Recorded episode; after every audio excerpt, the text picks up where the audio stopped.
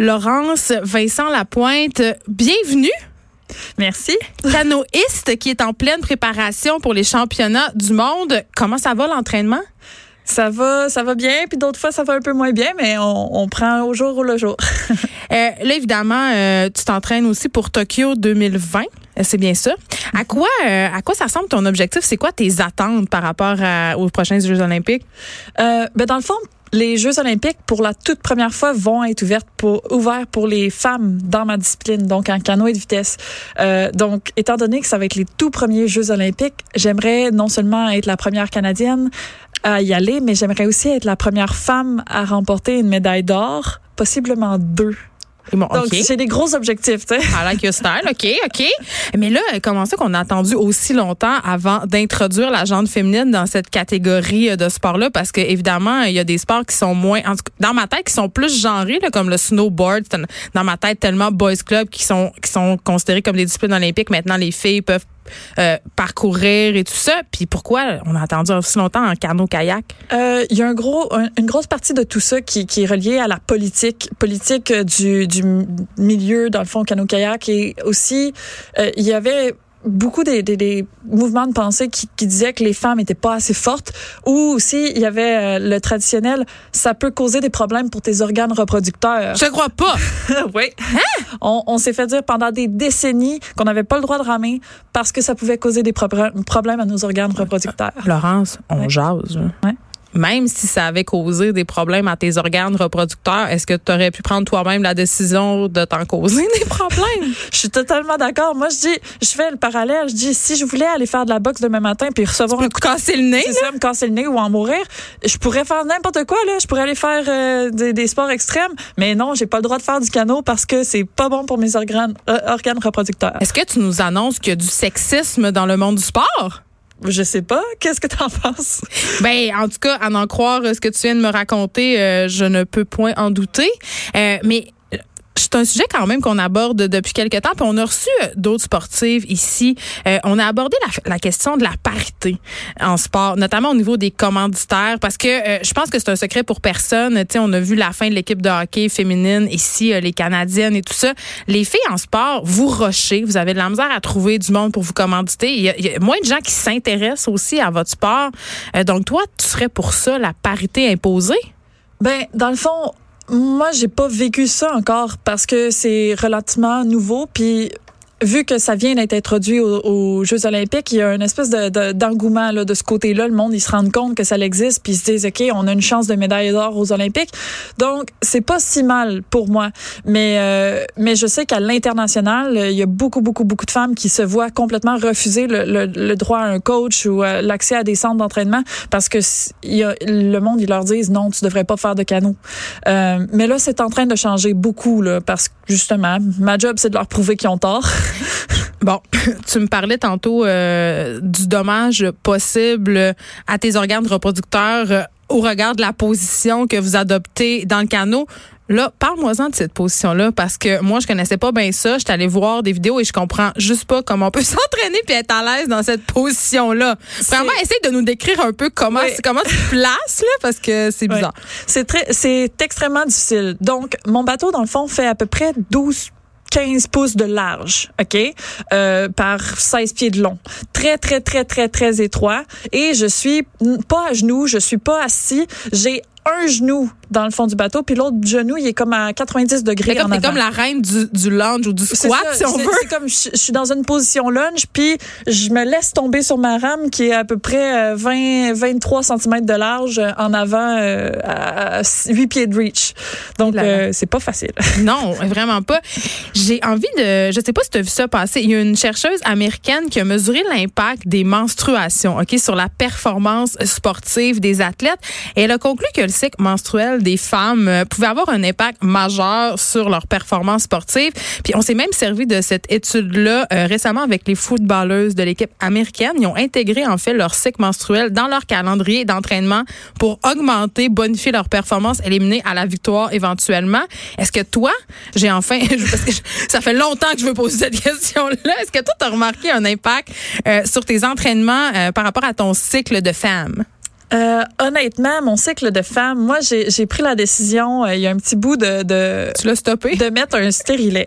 Oh non! ouais. Je pourrais donc jamais le savoir. je, mais je peux pas te dire. Je peux te dire, par contre, que des fois, notre coach, notre coach qui est un, qui est un Polonais euh, de, qui, qui est de 59 ans, des fois, il y a de la misère à délai avec une équipe juste de femmes. Je sais pas si ça a rapport avec notre période, mais je Pourquoi? Parce que vous synchronisez tout, mais pas toi, là, mais les ben, autres? Des fois, il y a du, des, des troubles. Ben, tu sais, c'est une équipe de filles, des fois, il y a du chiolage. Ben, une équipe en général, je pense qu'il peut avoir des tensions. oui. Les gars, eux autres, c'est un petit peu plus brusque, mais les filles, des fois, c'est euh, non, ça me tente pas. Puis là, le coach, il fait comme, bah là, euh, on, fait, on, fait, quoi? Mais est-ce qu'on dirait différemment, selon toi, euh, une équipe composée de membres féminins qu'une équipe masculine, par exemple?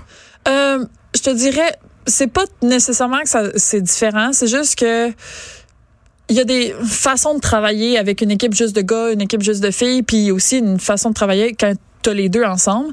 Euh, quand toute l'équipe nationale s'entraîne ensemble, c'est différent. Là. Je veux dire, euh, c'est un petit peu plus, euh, je sais pas, léger.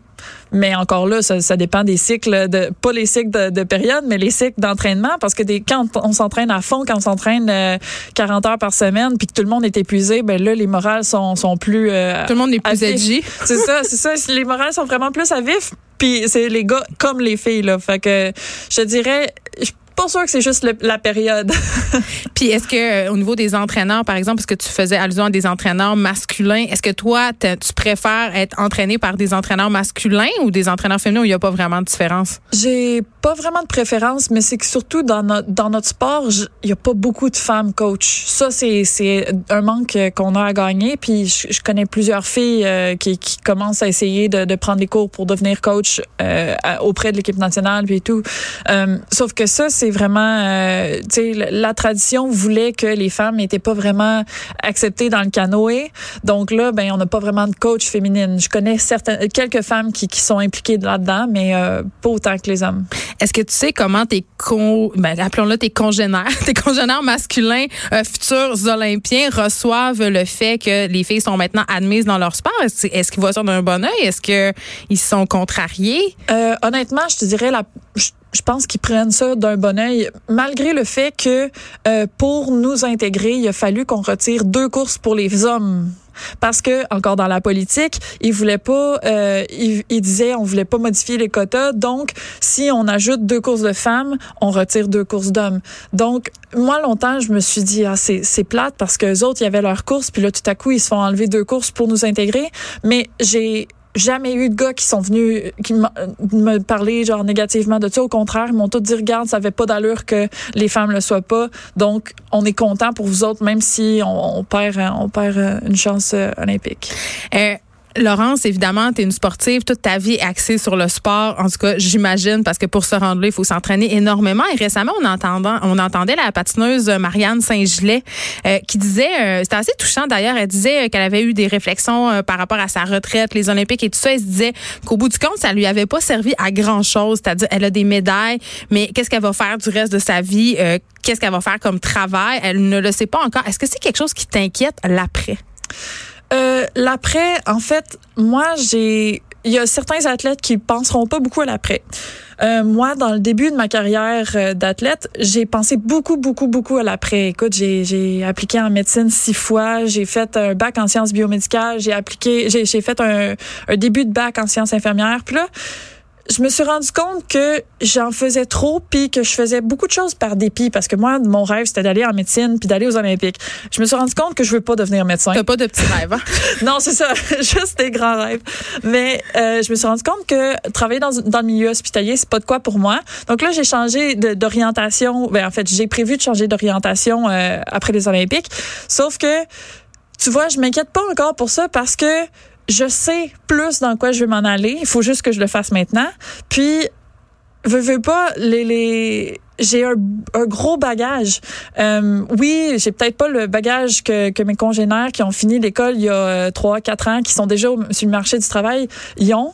Mais le, le, le métier d'athlète, parce que veux, veux pas, c'en est un, c'est de quoi qui, qui nécessite tellement une beaucoup de rigueur. C'est ça que, que je me disais. Est-ce que c'est possible d'étudier pendant, je veux dire, un programme aussi exigeant que la médecine? Il y en a qui le font. Tu sais, Laurent Duvernay-Tardif est en, est un bon exemple, mais quand même, il y avait toute une organisation derrière lui. Mm-hmm. Hein, c'est pas la même affaire là, pour une canoïste. c'est pas facile, mais ça se fait. Puis, tu sais, moi, j'ai fait un bac ici à Montréal à temps plein.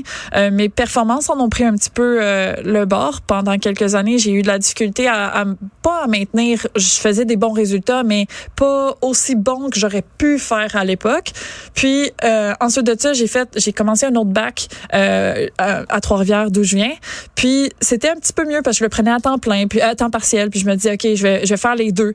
Mais là, depuis que j'ai décidé de vraiment me concentrer sur euh, l'entraînement, je vois mes performances qui augmentent. Ça, c'est pas, c'est pas étranger au fait que j'ai pris une pause à l'école, mais j'ai pas décidé de complètement arrêter. Il y a du monde qui se dit, ah, c'est pas grave, je penserai à l'école plus tard. Pour moi, l'école est toujours là, présente dans ma tête parce que dans trop de cas, on a, on a des athlètes que quand ils finissent, quand ils prennent leur retraite, ils, ils, font pratiquement de dépression, ils savent ben, plus quoi pas faire. pratiquement, on a vu ben des cas, euh, beaucoup de hockeyeurs, euh, mm-hmm. de joueurs de football qui après euh, justement se retrouvent un peu désœuvrés parce que évidemment quand on est un sportif professionnel, on a beaucoup d'attention du mm-hmm. public, on est aimé, on parle de nous et là tout d'un coup on tombe un peu dans l'oubli, ça va vite et puis ça arrête Quelques tôt là. jours dans certains cas, ouais. Toi tu peux, tu sais comme tu peux prendre ta retraite comme dans les prochaines années là, c'est pas t'as pas 30 ans de carrière de canariste devant toi.